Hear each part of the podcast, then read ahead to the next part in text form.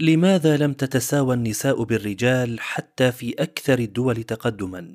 بقلم الأستاذة هدى عبد الرحمن النمر من مقالات العدد الثالث والعشرين من مجلة رواء في محور قضايا معاصرة ربيع الآخر عام 1445 هجرية تشرين الثاني نوفمبر 2023 للميلاد رغم انفتاح آفاق الفرص ومجالات العمل في الدول الغربية أمام النساء بلا موانع قانونية أو اجتماعية، يظل التفاوت بين الجنسين قائما في صورة فجوة بين النسب الرجالية والنسائية على ثلاثة أصعدة: الدخل والتخصصات العلمية والتقدم المهني. وباعتبار الحركة النسوية قد حققت تقدما قياسيا في الدول الأوروبية، يحسن بنا دراسة ورصد هذه الظاهرة بالإحصاءات والأرقام. مع النظر في أسبابها بين الدعاوى والشواهد الواقعية.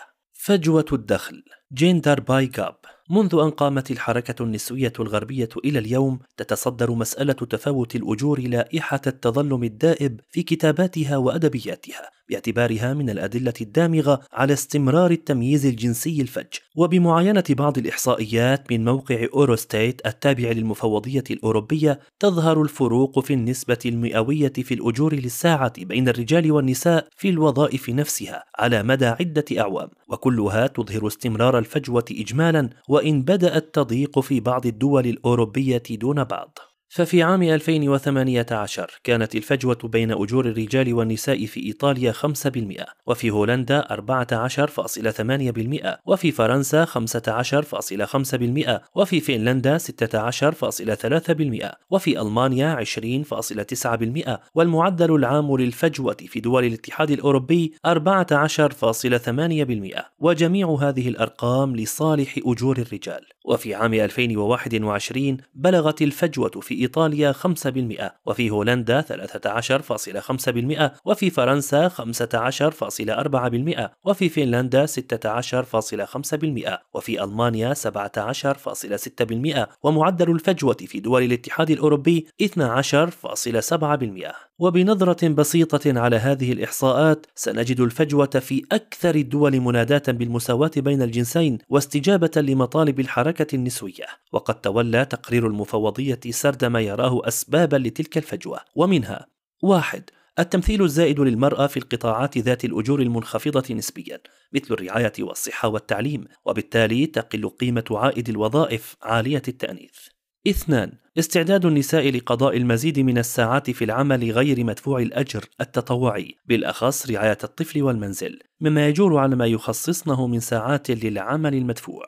ثلاثة التمييز الفج إذ تتقاضى المرأة أجرا أقل من الرجال مقابل القيام بعمل متساو أو عمل ذي قيمة متساوية حتى لو كان مبدأ المساواة في الأجر منصوصا عليه في النظام الأوروبي.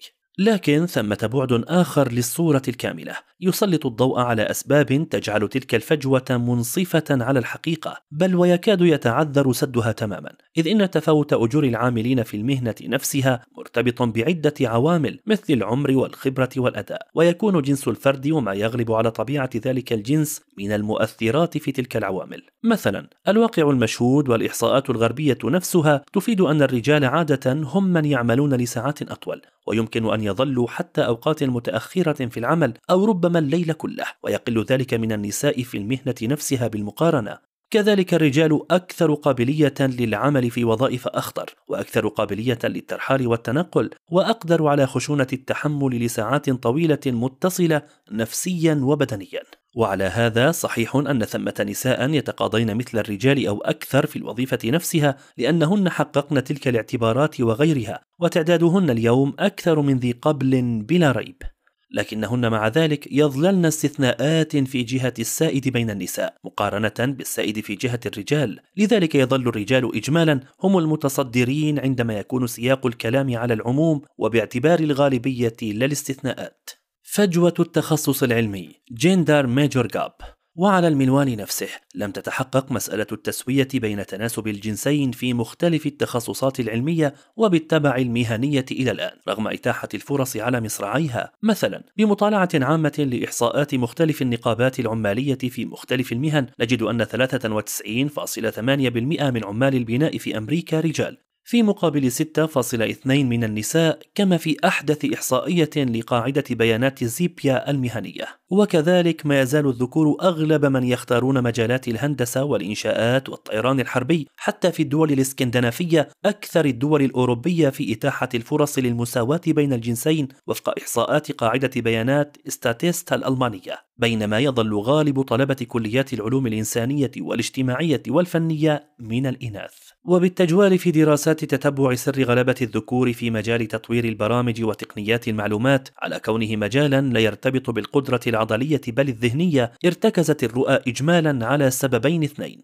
تحيز الذكور المهيمنين على التوظيف في هذه المجالات وبالتالي لا تتشجع الإناث على دخول التخصص أو غلبة ميل الإناث للمهن والتخصصات ذات الطابع الاجتماعي وبناء العلاقات لا العمل الفردي مع الآلات والمعادلات الصماء.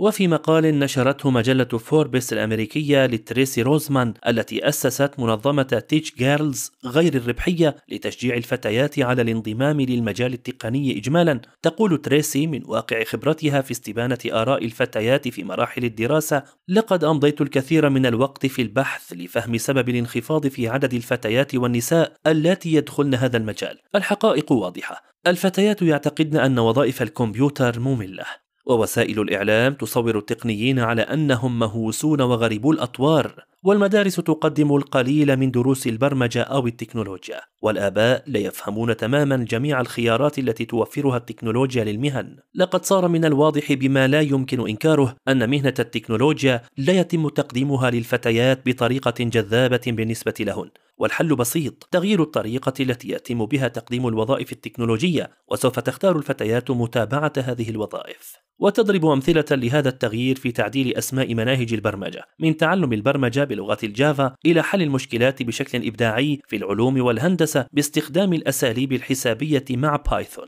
ودمج عناصر المرح والألوان في العملية التعليمية. واللافت في هذا التقرير وحده إثبات فرق طبيعة الاستعداد الذهني عند الإناث بحيث تتطلب طريقة عرض مغايرة عن السائد والمقبول لدى أقرانهم من الذكور الذين يجتذبهم المجال على ما هو عليه.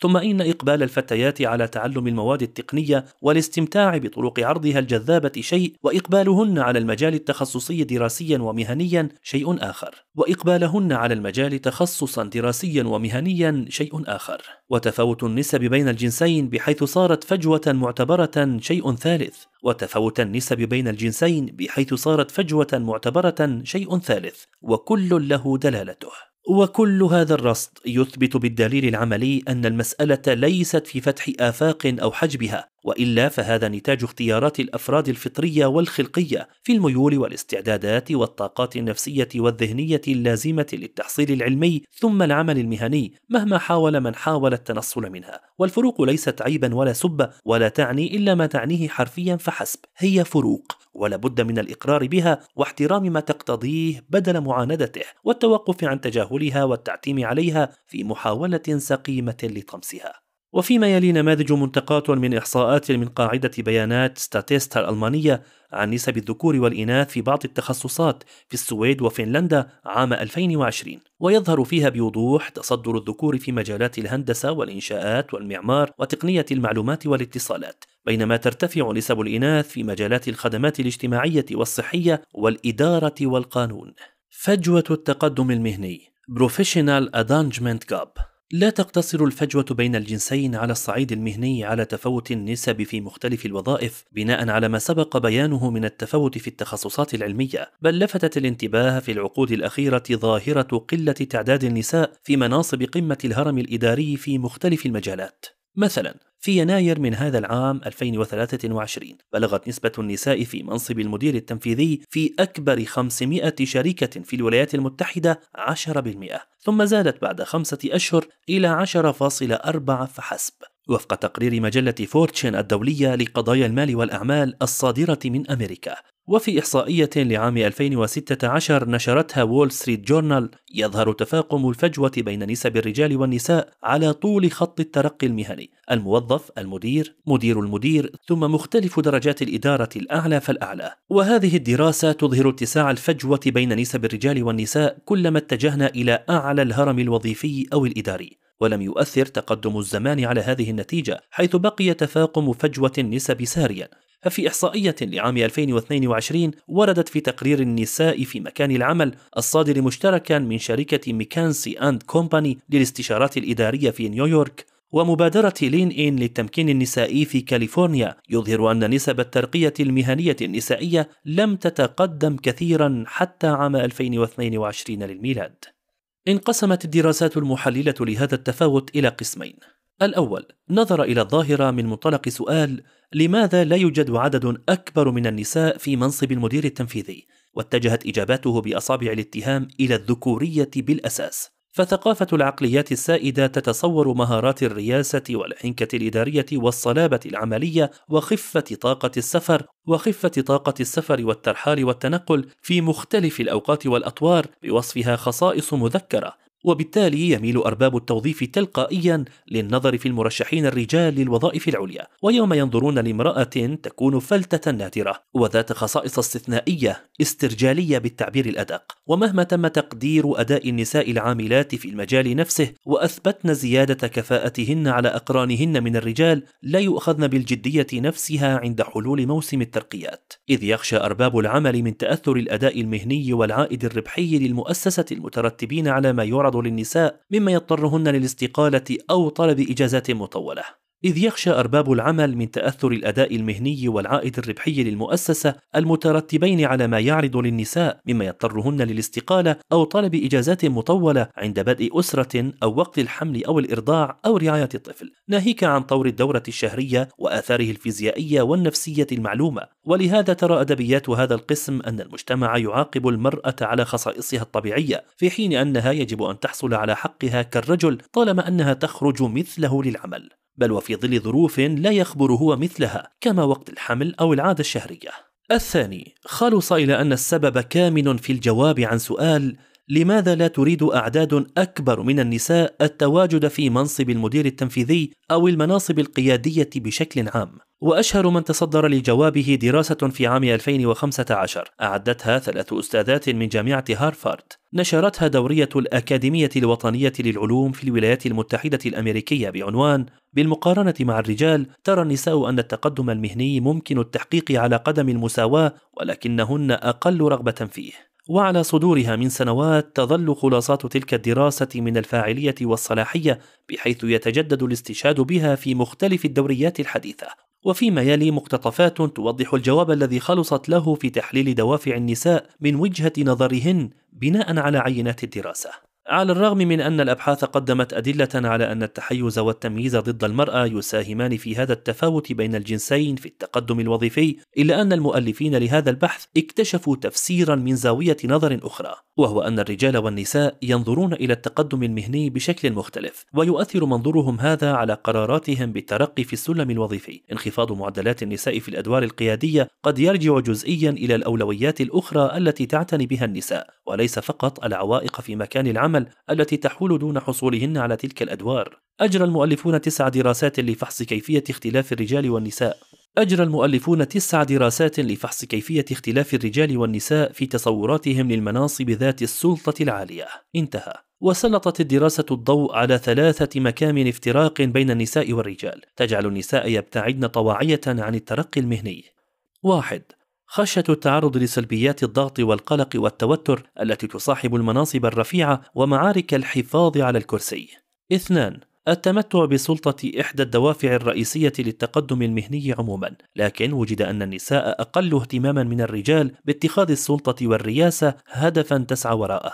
ثلاثة أولوية اهتمامات أخرى في الحياة تحول دون الاستعداد لتكريس النفس لساعات عمل أطول فالمرأة لا تستمتع بهذا التكريس كالرجل الطامح للترقي على المدى ولا تستمد منه القيمة نفسها. وقد وجد أنه حتى إذا كان الترقي لن يتطلب جهدا إضافيا من المهام أو ساعات العمل فلا تزال النساء أقل احتمالا إحصائيا من الرجال. بواقع خمس للنساء مقابل ستة للرجال على مقياس اهتمام من سبعة نقاط. على مقياس اهتمام من سبع نقاط. وبهذا تكشف هذه النتائج أن الرجال والنساء لديهم تصورات مختلفة عما ستكون عليه تجربة شغل منصب رفيع المستوى وهو ما يمكن أن يساعد في تفسير استمرار التفاوت بين الجنسين في قمة التسلسل الهرمي التنظيمي رغم الآفاق والفرص بما لا علاقة له بالتحيز وإنما بطبائع الاستعداد والرغبة في السلطة كنتيجة طبيعية للتطوير المهني. انتهى من التقرير. وفي الختام الحاصل من كل هذه السجالات أن فجوة التفاوت في الصدارة المهنية يظل قائما حتى في الدول المناصرة للمساواة والتمكين النسائي واسع النطاق. وكل هذا الرصد لأسباب تلك الفجوة واستمرارها يثبت بالدليل العملي أن المسألة ليست في فتح آفاق أو حجبها وإلا فهذا نتاج اختيارات الأفراد الحرة دون ضغط مجتمعي أو تقييد عرفي. وإنما المسألة في اعتبارات لها صلة بطبائع الخلقة الفيزيائية والاستعدادات النفسية المختلفة بين الرجال والنساء. ولذلك يعبر هذا التفاوت ضمن ما يعبر عن جوهر فروق فطرية وخلقية في الميول والاستعدادات والطاقات النفسية والذهنية اللازمة للتحصيل العلمي ثم العمل المهني. وليست محض خرافات أو قوالب صناعية خلقتها الأعراف السائدة أو التحيز الذكوري كما يحاجج المنظور النسوي ومؤيدوه والفروق ليست عيبا ولا سبة ولا تعني إلا ما تعنيه حرفيا فحسب هي فروق. ولا بد من الإقرار بها واحترام ما تقتضيه بدل معاندته والتوقف عن تجاهلها والتعتيم عليها في محاولة سقيمة لطمسها أو التنصل منها.